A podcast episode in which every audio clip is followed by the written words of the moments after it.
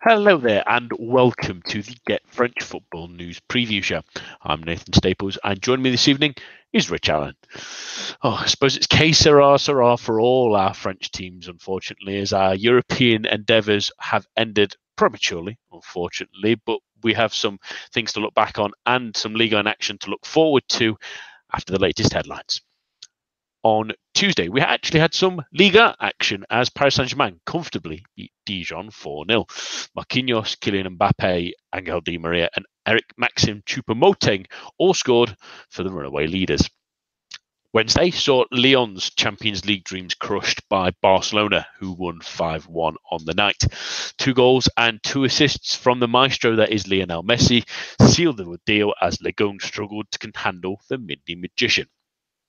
In the Europa League tonight, Rennes unfortunately went out 4 3 on aggregate and 3 0 on the evening as Arsenal won at the Emirates. Two Pierre Emerick Aubameyang goals with an Ainsley Maitland Niles finish sandwiched between them sees the Gunners through to the quarterfinals.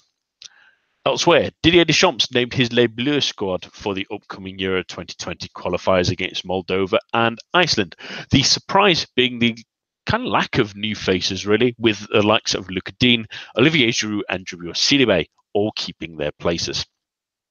And that's all for now. But for all the latest in the world of French football, head on over to our website at www.getfootballnewsfrance.com and follow us on Twitter at GFFN.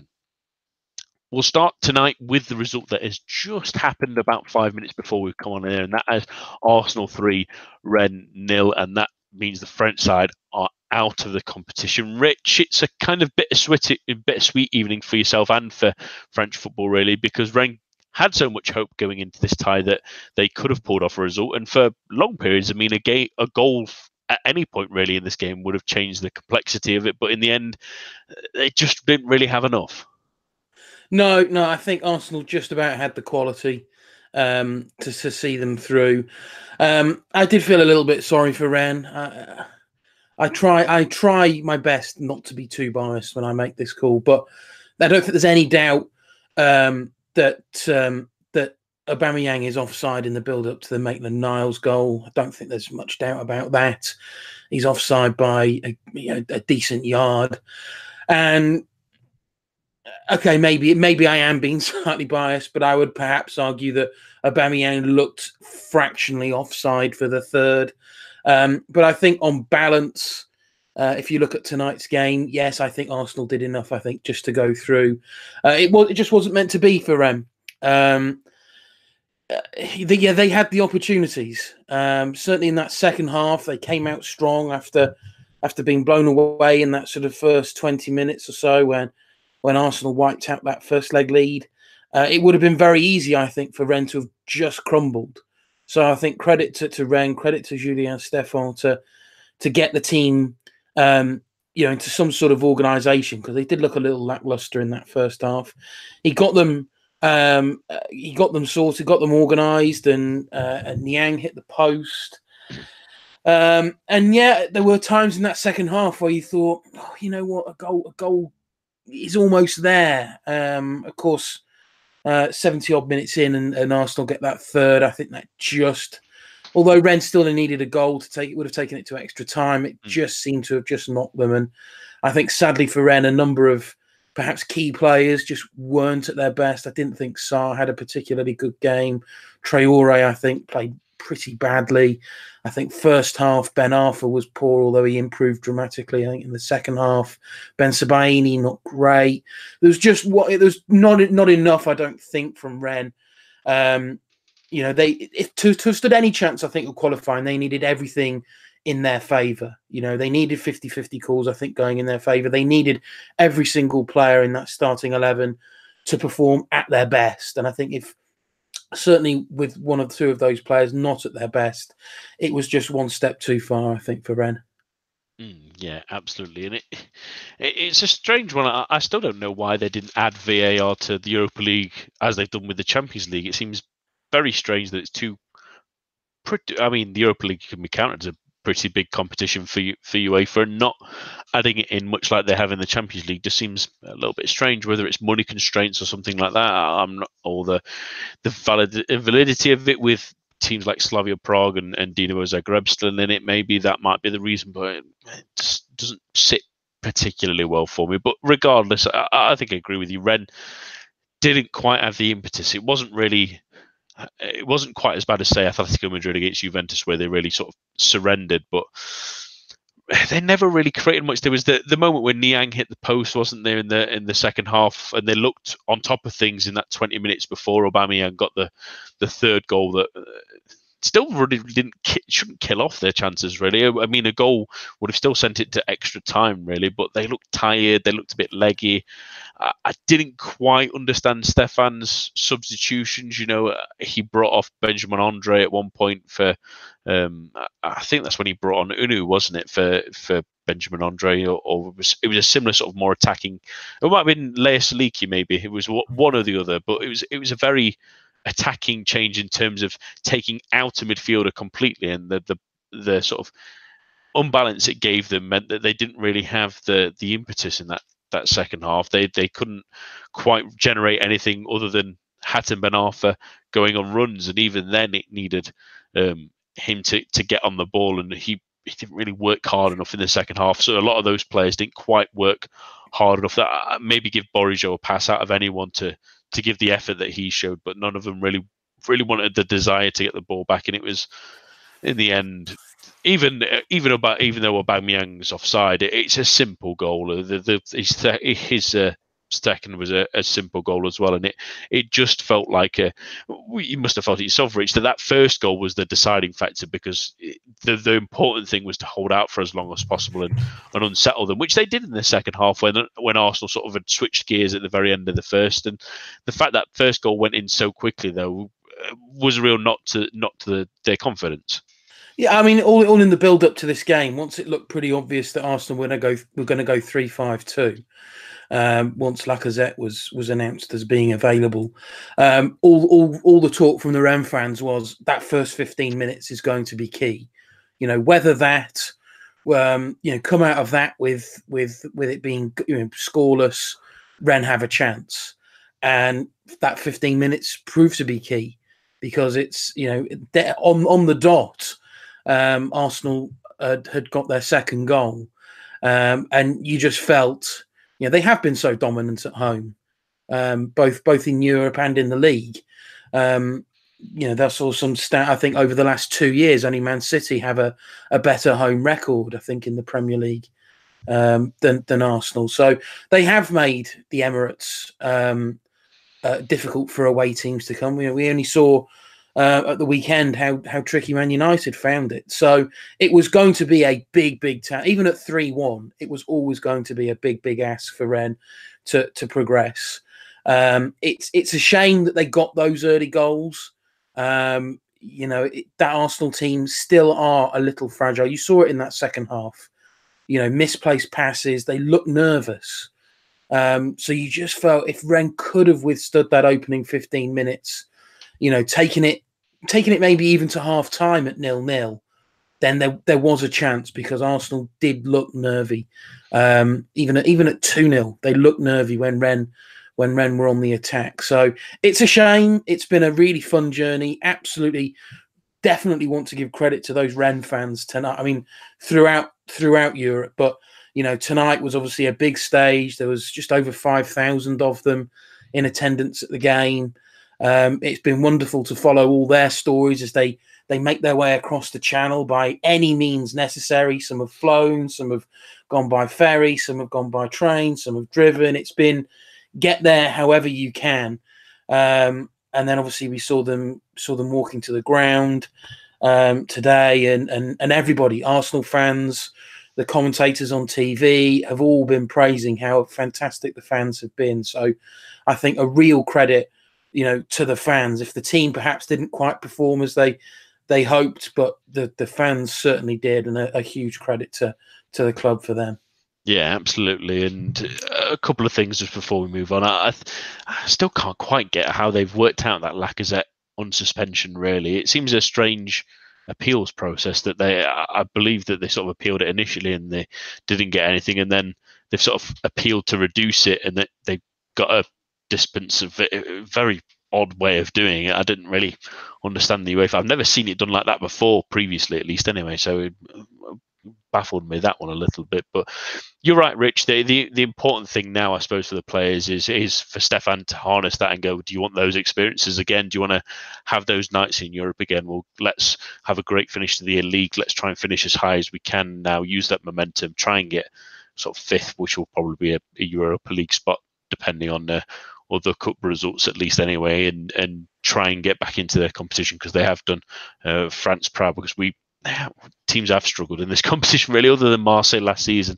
It was a lot of times where Ligue 1 really treated this as a secondary competition. It was great for Rennes to get through and and uh, have a great knockout game against Betis and even push Arsenal uh, all the way and have a chance even right near the end. But uh, great to see. Um, but our European our European adventures have ended completely, unfortunately, this midweek, Rich, because Leon also failed to get a result at the Camp Nou. It's always going to be a uphill task, and five ones maybe a little bit complimentary to Barcelona when Leon were really trying to go hell for leather to get anything out of the game really towards the end. But at the same time, uh, Genesio maybe took a risk for going for a five-three-two. Yes, they obviously wanted to be defensive again and, and hold off, but that formation really struggled against the the front three of Barcelona. Uh, it did. Um, it, it, did. I think in hindsight, he might not have. He might not have done that. Um, you know, frustration. I think for Leon probably stems more from that first leg. You know, where where they did play ever so well, and and you know will be kicking themselves that they didn't get on the score sheet in that game. It just made you know great result in isolation, holding Barcelona um, but of course, having to then go to, to the new Camp and, and and get something then is a is a is a very very big ask. Um, so yeah, formation wise, I think yeah, I, I, can see why he tried it.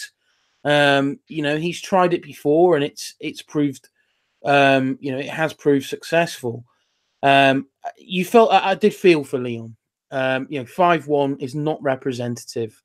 Again, I, I don't I I don't deny that the opposition had the quality and deserved to go through. That there's no argument there. Barcelona did. Five one does flatter them, I think, immensely. It does um, perhaps tell a different story to the game. Um, I mean, if we start with that penalty decision, I, you watch it and you watch it and you watch it, and with VAR available, um, I don't know how that isn't overturned. I really don't. You know, Denayer goes in, he goes in, yes, but you can see quite clearly on the replays he he pulls out. He, you know, his his legs don't go in for the challenge. Yet Suarez sees the opportunity, stands on Denayer. You know, if anything, it's a foul by Suarez on Denayer.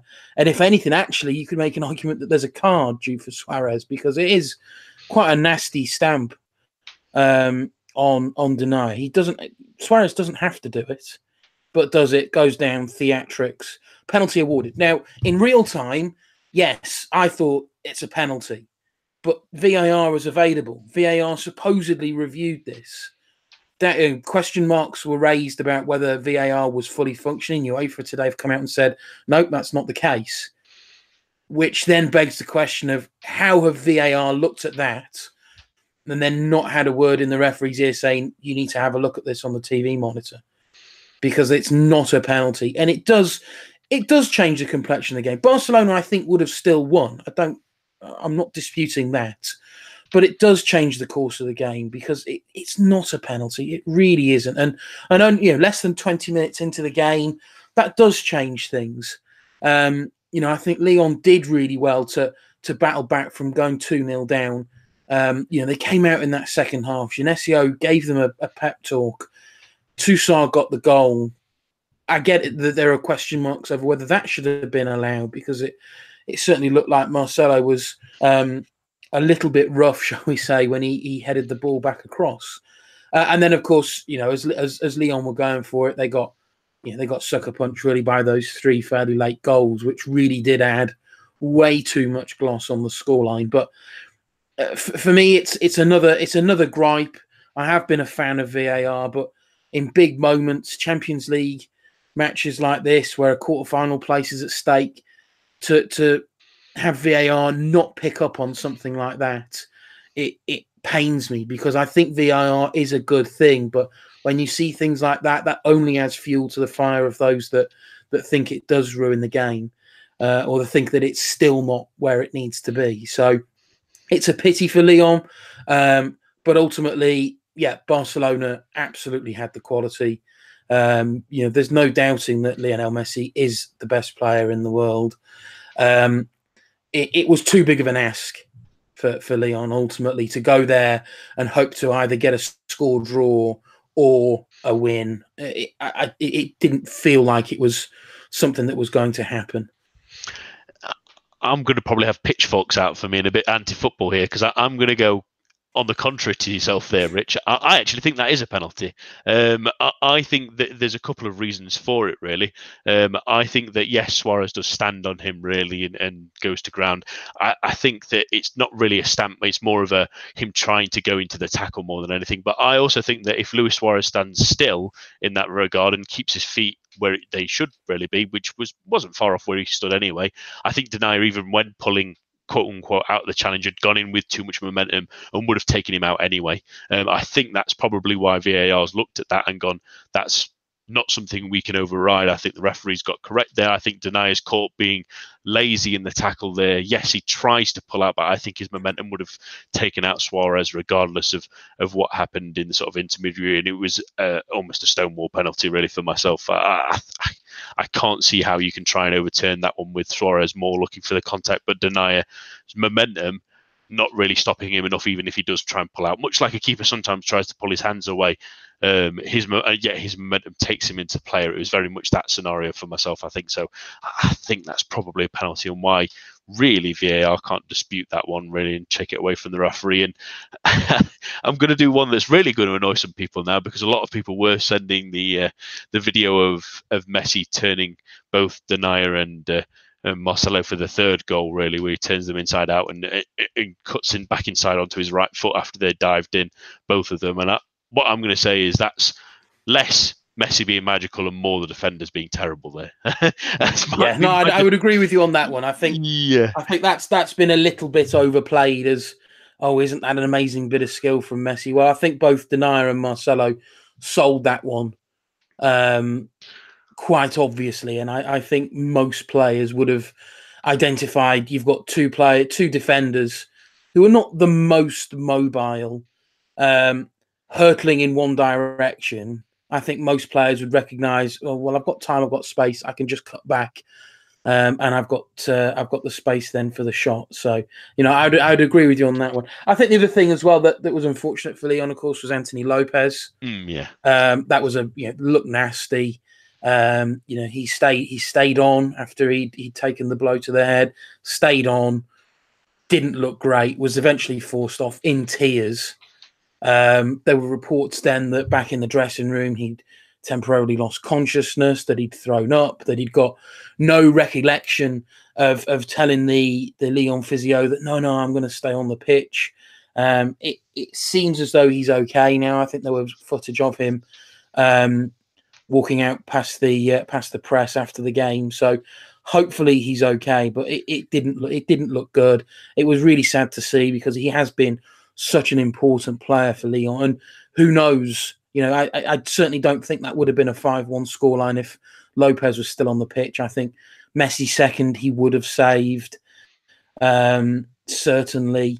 Um, uh, and I just think the confidence that he inspires throughout the team um, I think probably would have made that a slightly fairer scoreline. Um, and perhaps another player I think to mention, one that that certainly did put in the performance was Ndombele. Um, you know, if this was a an audition for a move to a bigger club in the summer, then he absolutely passed it because, um, you know, perhaps Messi aside, Suarez aside, he was perhaps the most influential player on the pitch, certainly the, one of the best players on the pitch. You know, he was all over the place. It was the Ndombele that we know. You know, he's back in tackling. He's on the ball. He's powering forward.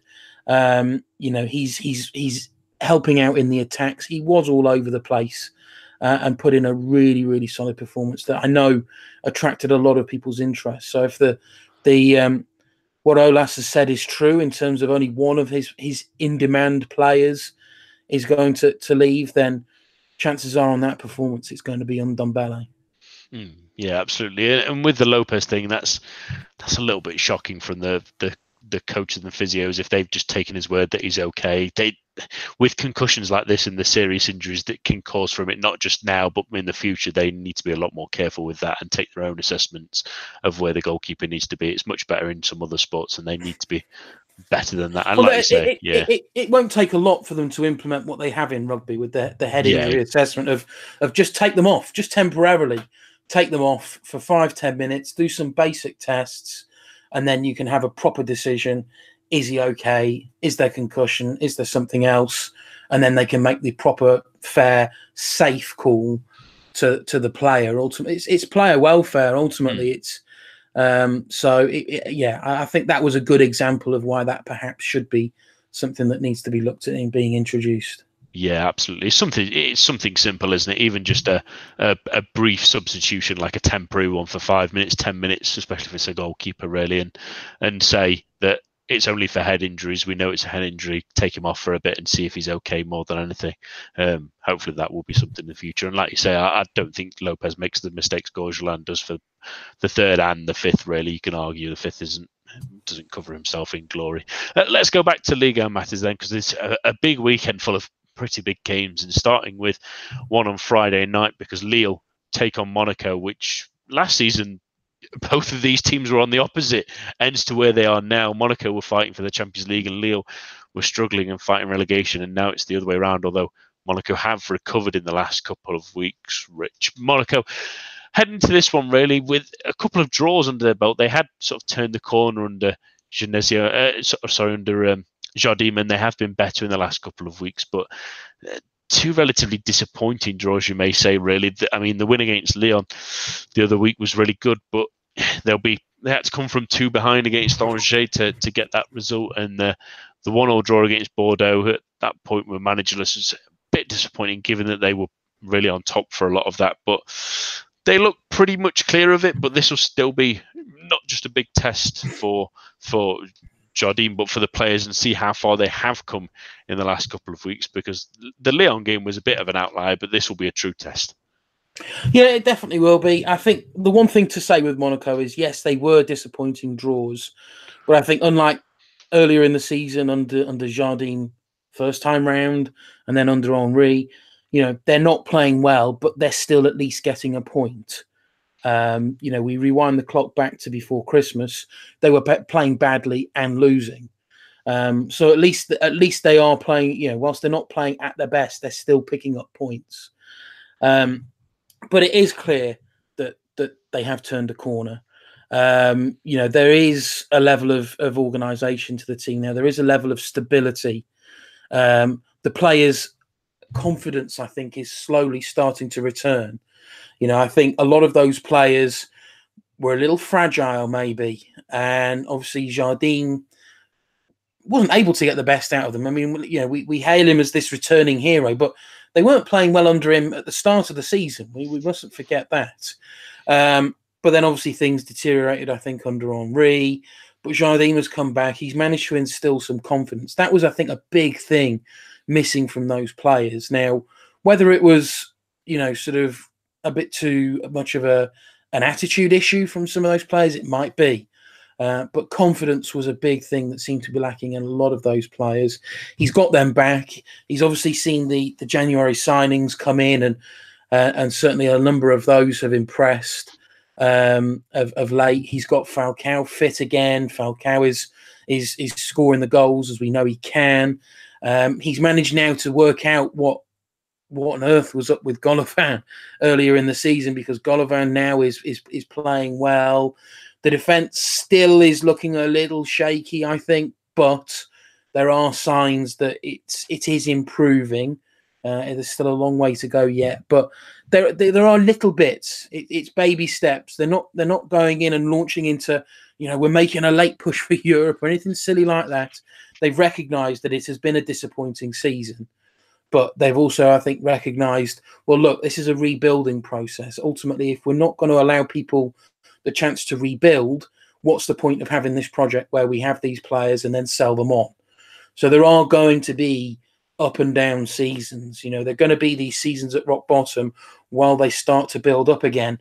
And you know, the hope would be, I think, in sort of five years' time, they're back challenging for the for the league and title again. But it will take time. Um, but yeah, I think this this this will be a big test um, for for both teams. Um, I think it's going to be a sign of, of of where they actually are. You know, Monaco going to come up against a very good team in Lille but I think Lille will, will, will come on to, I'm sure, aren't quite at their best at the moment either. So I think this this one is slightly more in the balance than we perhaps thought it was going to be a few weeks ago.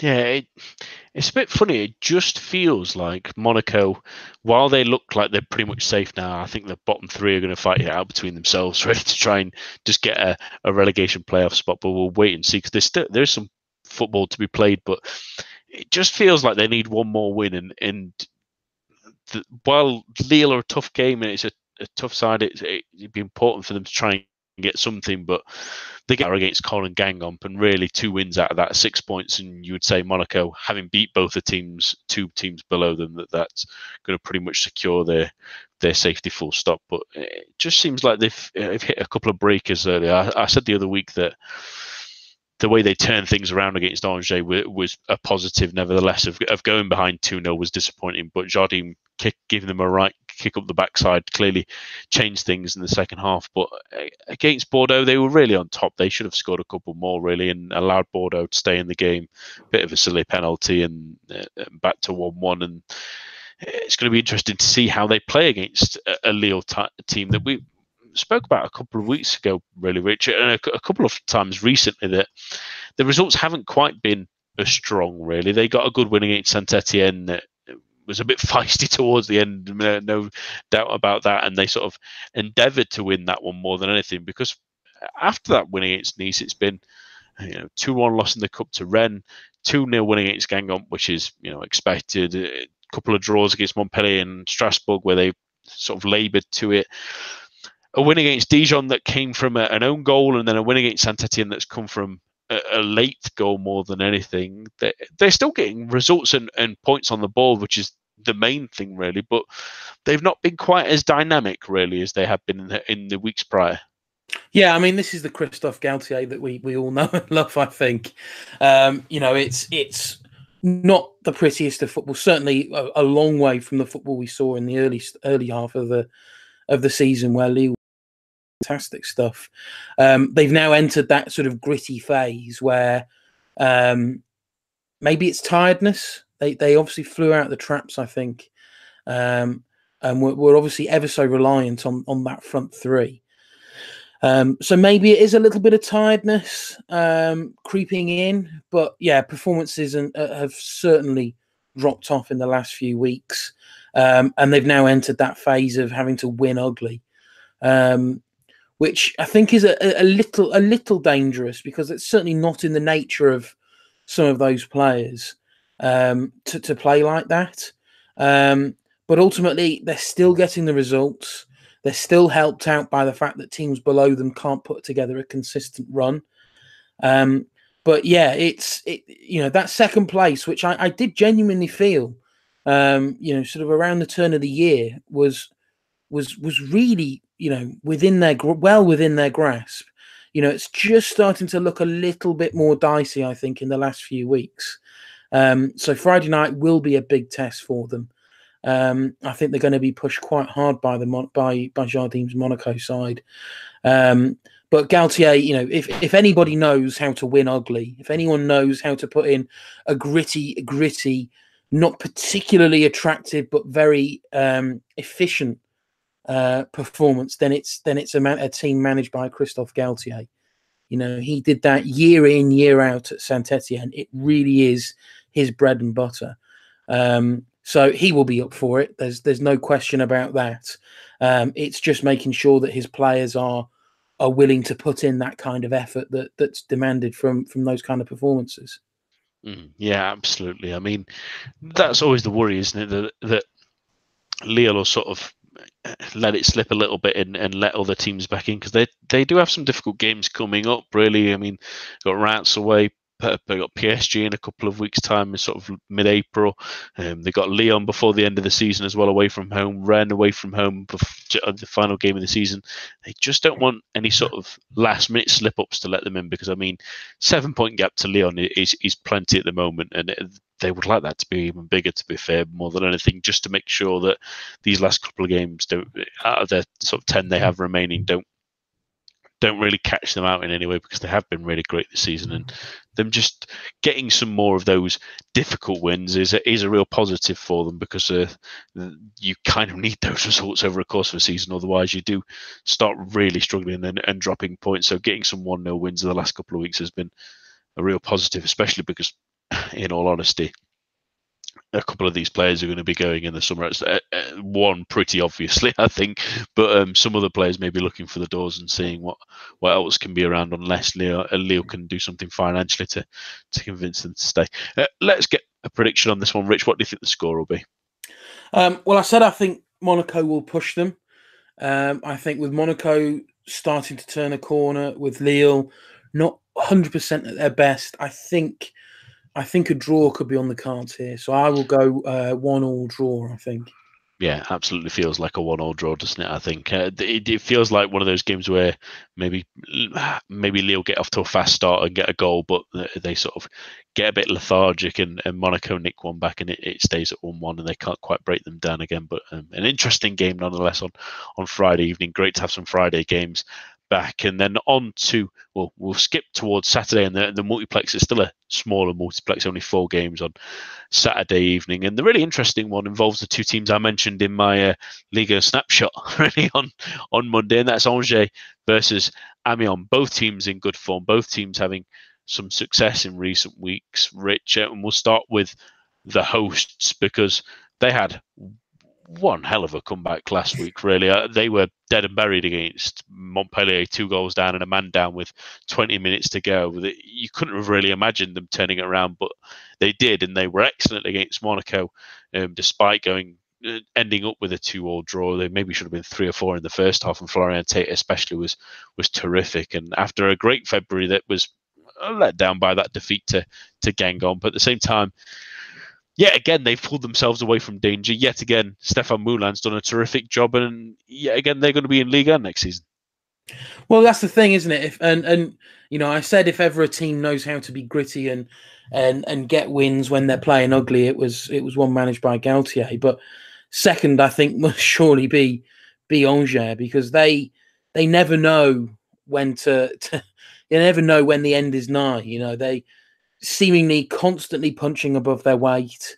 Um, you know, they they you know, season after season, um, they've lost their best player. We all thought, you know, last summer when they lost Toko Ekambi, oh, you know, that's it, that's that's Angers done. But you know, they scrap away, they fight away, and and you know, at the turn of the year, it wasn't a particularly good January.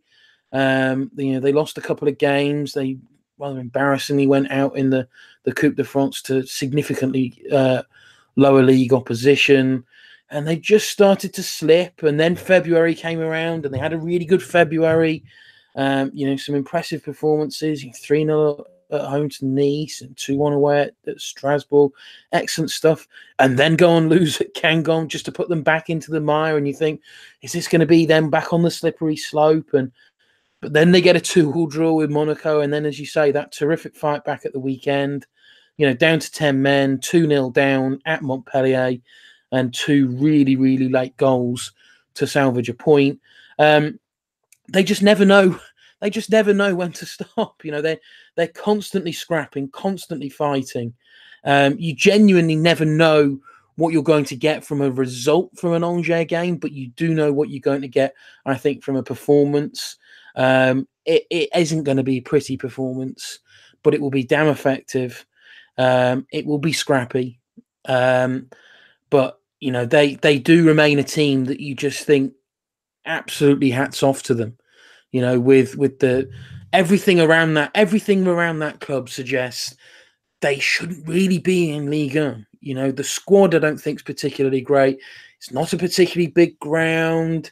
You know, Stéphane Moulin is a is is not your typical Ligue 1 manager. There's there's still something very laid back, almost a bit and I don't mean this disrespectfully, almost a bit non-league about him in his his sort of attitude and the way he looks and presents himself and everything about it. You would think, how have they survived in the top flight for so long? Yet season after season, they're doing it.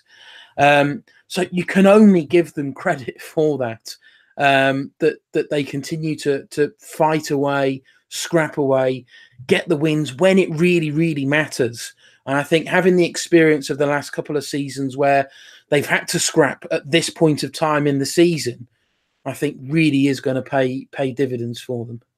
Mm, yeah, absolutely. I don't think anyone could take away how good Moulin has been for them, and uh, may, maybe a clue to everyone else really in Ligue 1. And that when you've got a manager that's a bit stable and done well, like we said last year, that when they were struggling and really fighting up against it, did they sack Moulin? No, they gave him a new contract. And I know I keep banging on about it, but it's so rare that it has to be noted because what's happened both times is that give them such a boost. It gave them a new manager bounce in in the same way that you would do if he if he had got sacked because the team went on about a, a, four game winning run and, and pulled themselves away and never looked back. And it's the same this year. They struggled for a bit. They had a, a decent um, September to prepare after losing all of August, really.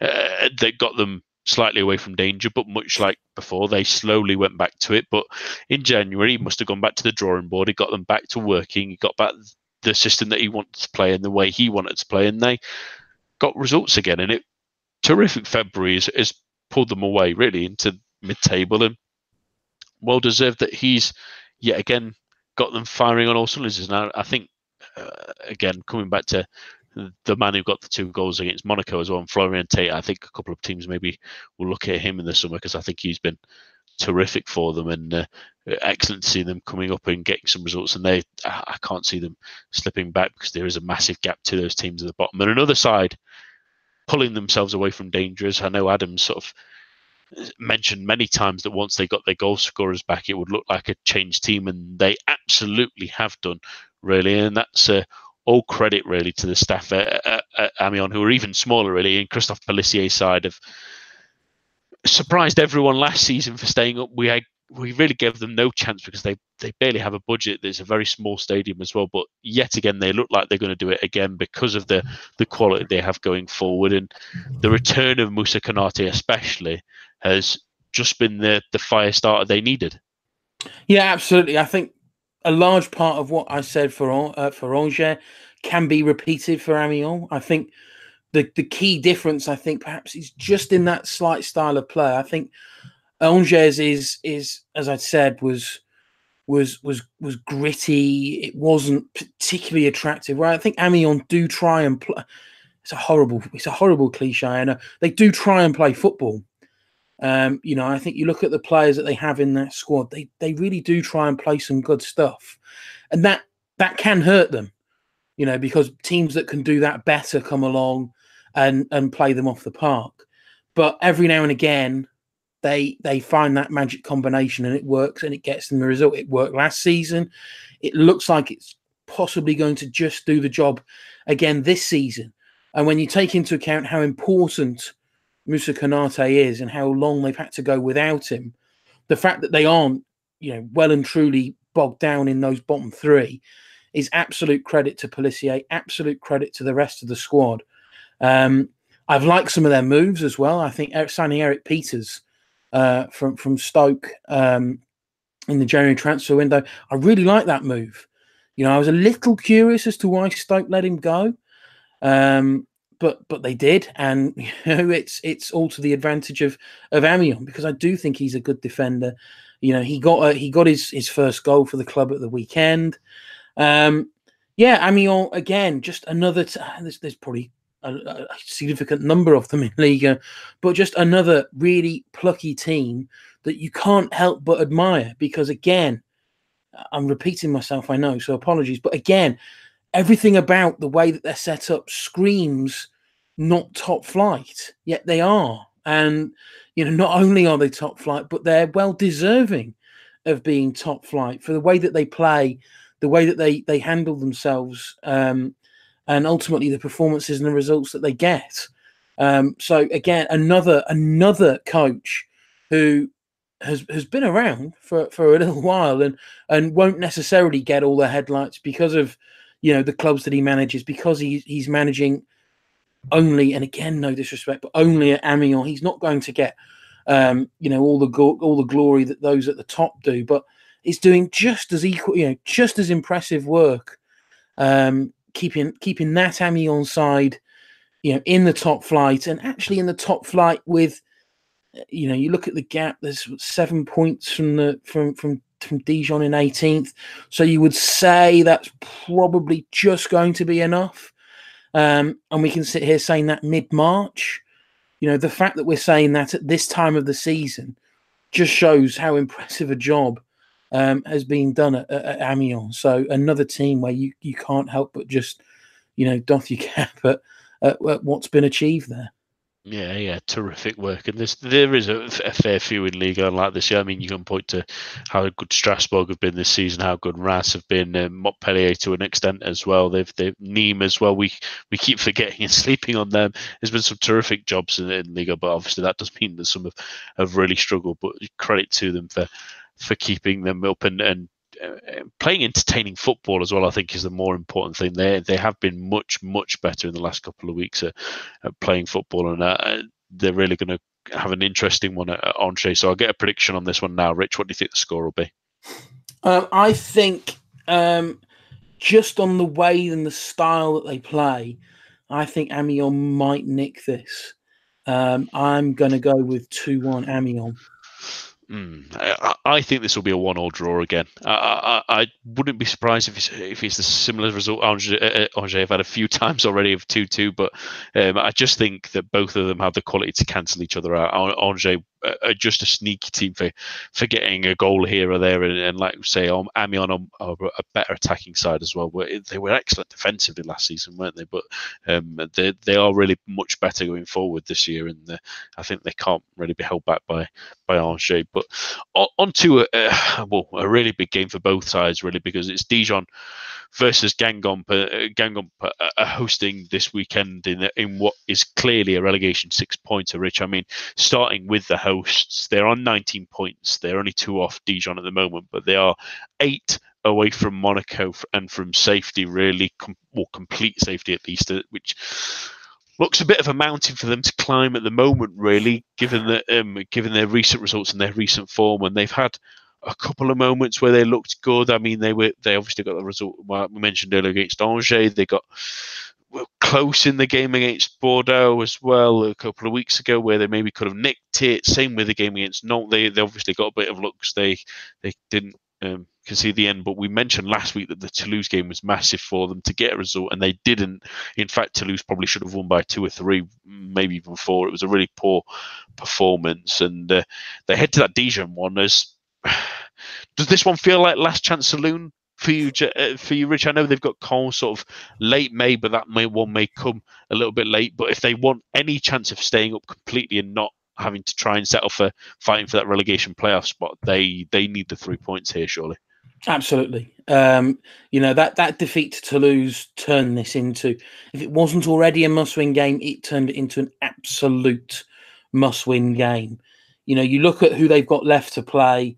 Um, you know, they've got Marseille to play. They've got to go to Nice. Um, they've got to go to Rennes. Um, you know, you would say that they are games that they might not win. They've got to go to Montpellier as well. You know, all of a sudden it puts games like this. Um, you know, they're at home to Caen. They're away at Amiens. Um, it's those kind of games now that that have to be. They have to be must win. They've got a you know a, a significant points gap now to make up. Um, and the teams that that sit above them in that points gap, they know how to win. Guingamp have gone a long time. Um, you know, they, they obviously got the win against Angers, but it was a long time prior to that that they got their previous win. Um, Gourvennec has he, he's had some effect. Um, I think performances have been generally better, but they're still not enough. Um, you know, they were unlucky uh, in in the game away at, at Lyon. Um, they could have nicked something away at Bordeaux. They could have nicked something um, at Nantes. In actual fact, I mean, they nearly blew it all, of course, uh, with um, with that that missed penalty in the dying moments from Nantes. But that loss to Toulouse turned this into, without doubt, a 100% absolute must-win game for Guingamp. If they don't, if they don't win it, then I think probably the originators, if you like, of of everything that we have said about the likes of Angers and, and Amiens this evening, Guingamp feel to me like the originators of that. They were the plucky underdog that didn't belong in the top flight yet, yet were and stayed there and actually impressed. Um, but it, it, it does feel like that time is pretty much up for them. Um, certainly for this sort of generation, if you like, of of Guingamp. I mean, they will be back, I'm sure, but it feels very much a case of, of fail to win. Uh, you know, even if they do win, it's a it's a huge task ahead of them. But you know, if they don't come away with all three points from this game, then I genuinely do think we're going to have to say goodbye to them um, from, from Ligue 1.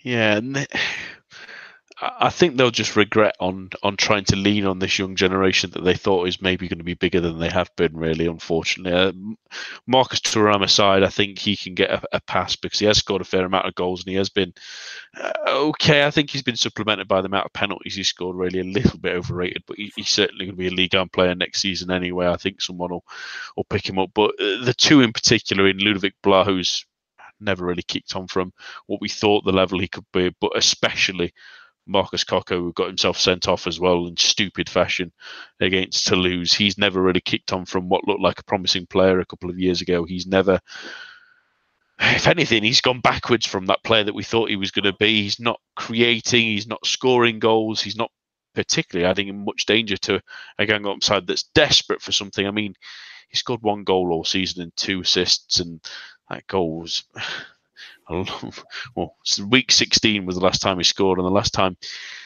he had an assist was the the game against Angers where they won, but before that was against Paris Saint Germain in a, a, comfortable loss. His contribution has not been good enough as much as they expected it to, and uh, while that's a lot to weigh on on young shoulders, the, the players around him haven't been particularly good either. But maybe trusting in that young player and, and hoping that they would get more out of those youngsters has maybe been their their real downfall. But they take on a Dijon side that should give them hope. Really, who were thumped in midweek. I don't think we needed to spend much time on on really how much uh, they were battered really by Paris Saint Germain, and maybe could have been six, five or six on another evening as as much as bid. But Dijon are in a pretty terrible run in the league. They beat Monaco back in late January, but they uh, have only picked up a point since then in about seven games, which is relegation form if you've ever seen it. Rich and it's strange that the point is really against Reims, but you know before that they they did pretty well against Lille, even though they got defeated in the end. And like I say, they got a point against Dijon, but uh, against uh, Reims the other week. Sorry, and at the same time as this being a Guingamp must win, it, it's it's pretty much a must win for Dijon as well because of two reasons really. Is that a if they win here, they maybe have a chance of catching anyone who decides to slip from that group above them. And B, if they lose this one, it puts them right back into the mire and then both teams really, or them certainly at least, relying on that relegation playoff as the sort of safety net more than anything. Well, yeah, exactly. I think I think you know a large part of saying that Guingamp it's a must-win game for them. It's it's pretty much must-win for Dijon. Um, I think for Dijon, that I just struggle to see how they do it. They they just you know for a team that entertained so much last season, you know when we you know obviously their home form was terrific, but they scored a you know they scored a lot of goals. They've completely forgotten how to score goals uh, in the last few games. I mean, is it? I'm just looking at it now. It's two goals in seven league games mm. you know that that's dried up. They've never had a particularly strong, reliable defense, even when they had a you know their excellent season last season. You know it was all really thanks to the fact of the you know the old philosophy of we'll just score more than you that really kept them up. So you know all of a sudden they've got that porous defense, but they haven't now got the goals to back it up, and that is an absolutely fatal combination. And you know there's a reason why they have absolutely dropped like a stone um, in the last couple of months. Um, I, I, I don't see how how the rot stops for them. Um, but it's curious because the team isn't particularly, you know, isn't particularly different from last season. But confidence has gone. Um, players just aren't at that same level. Maybe they haven't got the look. Maybe they haven't got that sort of fresh new feeling in, in the division that they had last season. Um, but it, it's looking ever so lightly, and it's it's it's it's going to be terrifically entertaining for the neutral because you've got those three teams at the bottom who are all in such awful, awful form. Um, but of course, one of them will get the reprieve of a of a relegation playoff. Um, so it will make it very entertaining. But my goodness, Dijon are, are, are nowhere near this. You know, if you'd shown someone a Dijon game from last season and said, "Yeah, that's the same team, pretty much the same players," they wouldn't believe you, um, because Dijon, the the Dijon of now, they look an absolute ghost of the side that they were not even 12 months ago to be perfectly honest probably not even six months ago but something something's gone wrong there and it's a big, big concern because, as I say, it's those goals. They've got they've got the players. Um, you know, they've never they've never had the player that's going to bag them. You know, 15, 20 goals. But between the sort of front line, they've got the players that you know should have enough firepower to see them safe. But yeah, for some reason, it's just not working for them at the minute, and I really don't see where that rot ends. Mm, yeah, absolutely. I, I think you make an excellent point there, um, Rich, and I wonder if they'll look back on this season thinking that, yeah, they've got the players. Why did they get rid of the manager? Um, they, I know they were on a poor run up to the winter break, really, and they sacked him just before the, the turn of the year. But he knew how to get something out of these players, didn't they? I don't understand why they didn't think, okay, he's got the winter break now. Let's give him some time. Let's give him some some opportunities to try and lift these players that he knows how to get the best out of. Because, like you say, there hasn't been an enormous amount of change. I mean, Tavares is still there, although he scored very few this season. So Wesley Said had a great season last year under Dall'Oglio. Chan Hyun Kwon as well. Um, Naim Sliti, with him back in fitness. I know a lot of teams looking at um, Enzo Lloris, and he, he's not played um, recently.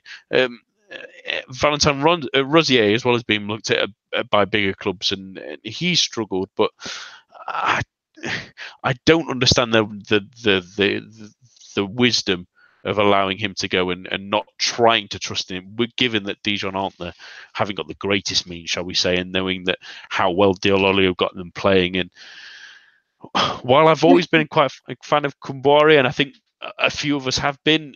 He led Guingamp to where they are at the moment, and he's not exactly pulling the trees for for Dijon at the moment. So I don't know if they'll just look back on this and thinking maybe why didn't we go the Angers route and trust our manager a little bit more that had given us such a lift last season that maybe they may maybe should have done more to keep him around and see if well, he could. You look at you look at the you look at the three, you know, sort of unfashionable teams who've punched above their weight successfully. You look at the three, probably the three big ones re- in recent seasons. Your first one's Guingamp. You know, they had seasons where they were struggling. They stuck by Gourvennec until he, he decided to move on to something new. You, as, as you say, you said earlier, Angers. You know, they they've had seasons where they've struggled. Most seasons they do struggle. They just about get enough for, but they stick by and have stuck by Stéphane Moulin. And then Amiens, you know, they obviously started last season terrific well, but they they absolutely plummeted um, towards the end. And then this season, they've been fighting, but they have stuck with P- Pélissier. You just think there's a reason why those teams have worked, and it worked for them for so long. They they stuck by the manager. You know, the manager gets them into that position. He knows how to get quality from the players. The manager doesn't change. He really doesn't. Um, it's crazy why teams that fall into this position, the first thing that they do is, yeah, let's just get rid of the manager. We know he brought success. We know that the team can perform under him, but let's get rid of him. It, it's a crazy decision, and I there's very few teams where that seems to work out happily, and I don't see Dijon being one of them. Mm, absolutely, and you, you, can add to that. I know he's sort of um, said he's retired more than anything, but uh, maybe money, money might have convinced uh, Patrice Garande to stay at, at Cole maybe and, and try and done something to keep him because they've fallen like a stone when he just knew how to keep their their heads above water, and it, it's really underappreciated in Ligue 1. The the fact that that really, I, I think, like we've just mentioned, continuity can be so important to these these smaller clubs to try and keep them up because it, it makes such a difference. I, I don't think Amiens have even had a moment to think of of getting rid of Christophe Pélissier at any time. Has it crossed their mind really? Because he, he's done a terrific job there, and it shows that the success you get is from from sometimes having a faith when the the going gets tough. Sometimes the tough get going. But massive game at the weekend. What do you think the score will be, Rich? Um, everything in my every fiber in my body is telling me this is going to be nil nil, but I really don't want to predict a nil nil. So I'm going to go that Guingamp just about sneak it. So I'll go one 0 Guingamp. Yeah, I'm absolutely agreeing with you, Rich. I think it'll be a 1 0 Guingamp win, and we'll have a real bar fight between those three teams for the end of the season because I, think some of the results may go against them still, really, with with tough games to go for all of them, and other teams maybe got an easy run in and, and may start pulling away. That those three are all really fighting for for that one relegation playoff position, which is, I suppose, a bit lucky for them that that was introduced a few weeks ago. Really, uh, on to our final game, and it's it's, it's a big one, isn't it? It's Le Classique this weekend uh, as Paris Saint Germain take on Marseille, uh, and going to the hosts first. It's a difficult one for them to balance. Really, this is uh, arguably, other than maybe a Coupe de France final, should they get there the biggest game of the season they've got left, really. PSG. I mean, a, a win here and anything in terms of uh, anything happening at Lille that's uh, any difficulty will mean that there'll be a 20 point gap should Lille lose to Monaco and there, and PSG get a result against Marseille, and with a game in hand that can make it 23, which uh, doesn't just make it a formality; it makes it a, a realistic possibility that in the in a week or two's time, they maybe even be crowned champions of, of Ligue 1, which would be a terrific feat for them. But uh, is this a difficult thing for Tuchel to motivate for, or, or do you think because it is Le Classique that they can he can say to them, "This is well one of your last cup finals that you've got of the season. Go and show your worth." Yeah, I think the big thing and, and the thing I'm probably most intrigued about for this game is what the the Parc des Princes um, crowd alike. This is the first time that PSG are playing in front of them since they blew it against Man United in the Champions League. Um, I think that exit, more than any other, has really got the ire of the fans. Um, you know, six. You know that that the Barcelona remontada was unique, shall we say, in terms of the the the um, you know the the size of the win, but certainly there were enough gripes I think with officials that meant the team, perhaps from their own fans anyway, got away with it slightly more than they perhaps should have done. This result, I know there was some immediate debate about that penalty, but I think that's been moved. That's moved on. I think quite quickly. This result and uh, the manner in it um, has really, I think, peed, you know, peed off the fans. I think that's really got to them. Um, they have been more vocal than I've ever known about the, you know, how angry they are with with the club, the way it, it holds itself, and the performance that the team put in. So it's going to be really interesting. You know, this is their biggest club game of the season for for, for PSG. I don't care what people say; it still is. Um, it's going to be really interesting to see how the fans react.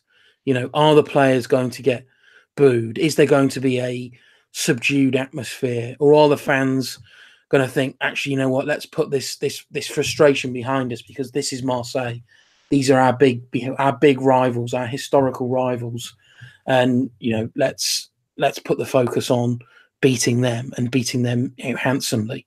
So I think Tuchel has to remind the players that they've got a lot to do, I think, to get the crowd and the fans back on side. So I think Tuchel will be using that as the motivation, I think, for his players going into this game. Um, certainly, you've heard from the likes of Thomas Meunier um, uh, over the last week that that he's really eager to get into this game. Um, so I think Tuchel will definitely be using that as a way to to pump the players up um, because there is a risk now that they'll just go into to sort of um, autopilot for the rest of the season. They've got the league sewn up. Um, Europe's gone. They've got one cup final to come. There's a there is a real real chance that they could just cruise to the finish line here, but I don't think Tuchel will want that. Um, I don't. You know, I think he is acutely aware that of, of how angry those fans are. So uh, that's something I think definitely to keep an eye out for, uh, and probably an ear out for actually um, in this game is is the is the crowds and the fans' reaction.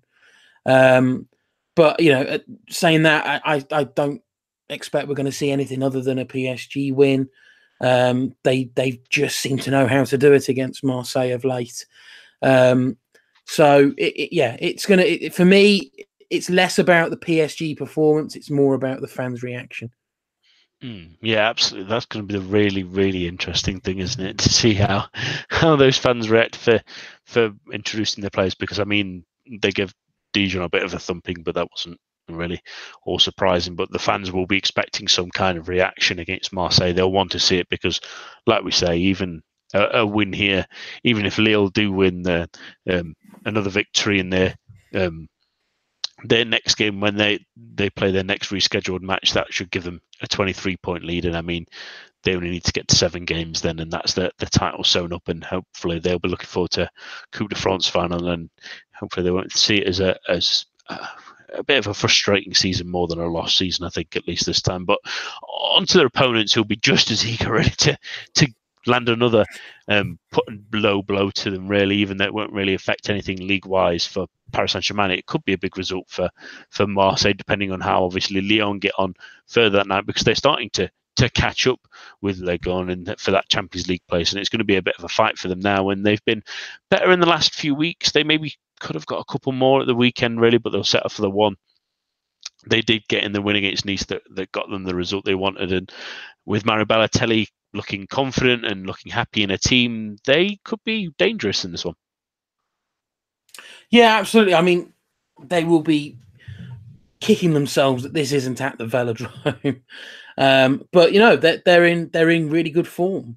Um, it, you know, it's no coincidence that they've they finally got their man in in January in Balotelli. Um, you know, a striker who knows how to score.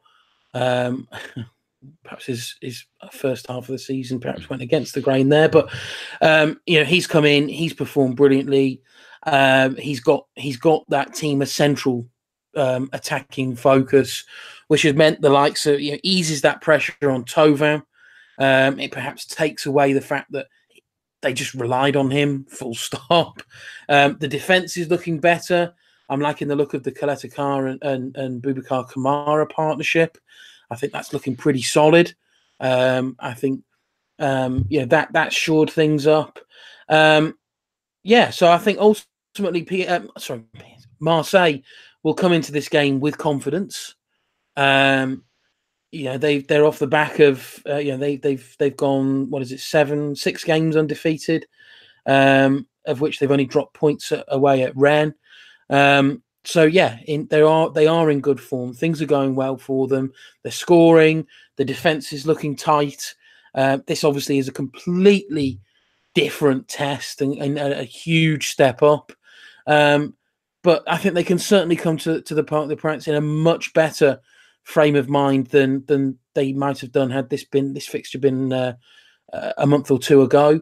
Um, so yeah, it's it's going to. I think it's going to be a good game. I think it's going to be perhaps um, there's the potential, shall we say? I'm not going to say it will be, but there's the potential, I think, for this to be a lot tighter than people might might give uh, give Marseille credit for. So I am really looking forward to this. I think it, it, it could well turn out to be uh, one of the more tighter um, classiques at, at the Parc des Princes. Mm, yeah, it's going to be a really interesting fight, really, between two big rivals. And credit to Marseille for coming out of that really bad slump mid-season to to bounce back, but they will be really frustrated now if they've got themselves back in that position. If they can't try and get themselves in and around Lyon by the time they play them um, towards the end of the season, then it's going to really frustrate them that they couldn't really salvage something, especially with only the league to focus on. Obviously, Lyon are out the Champions League now, but still have the cups to face, and they've been really poor in games they should be winning as well. Lyon and they've got a tricky game against Montpellier, were never easy to play against, although they have been chipping goals recently, so they they might be a little bit hopeful than they would have been. But I'm sure Marseille fans will be desperate to if they can just get back in the Champions League for them. It, it should be a massive boost for them next season. But um, obviously, they may have to go through some some qualifiers, which may make it easier. But with the new rules, it's not as difficult as it used to be, at least. Predictions then to finish off, Rich. It's a, it's a massive game. What do you think the score will be? Um, I stand by that. I think this will be tight. Um, I'm going with a 3 1 PSG win, but my caveat is that there will be late goals for PSG. Um, I think Marseille will push them hard, but I think PSG do have obviously have the quality to get the win. But I do think it will be late in the game that they they secure it. Mm, I'm actually going for a bit of a stronger win. Actually, I, am going for a five-one PSG win. I, I, think it'll be cagey and close in the first half, but I think PSG's quality and the fact that Marseille will try and get themselves back into the game, and um, PSG will punish them just to give something to the fans and show them that um, that that Manchester United result was more of a one-off, and they'll hopefully head into their next game for themselves at least with with a bit of glee, get a result uh, in the the game they got off, and uh, they can hopefully rest up until the the Coupe de France final. Should they get through, obviously, their uh, their semi final. Uh, that's all that we have time for this evening. My thanks to Rich and all of you uh, listening at home. Uh, do join us again for the main show on Monday. But for now, enjoy your weekend of football.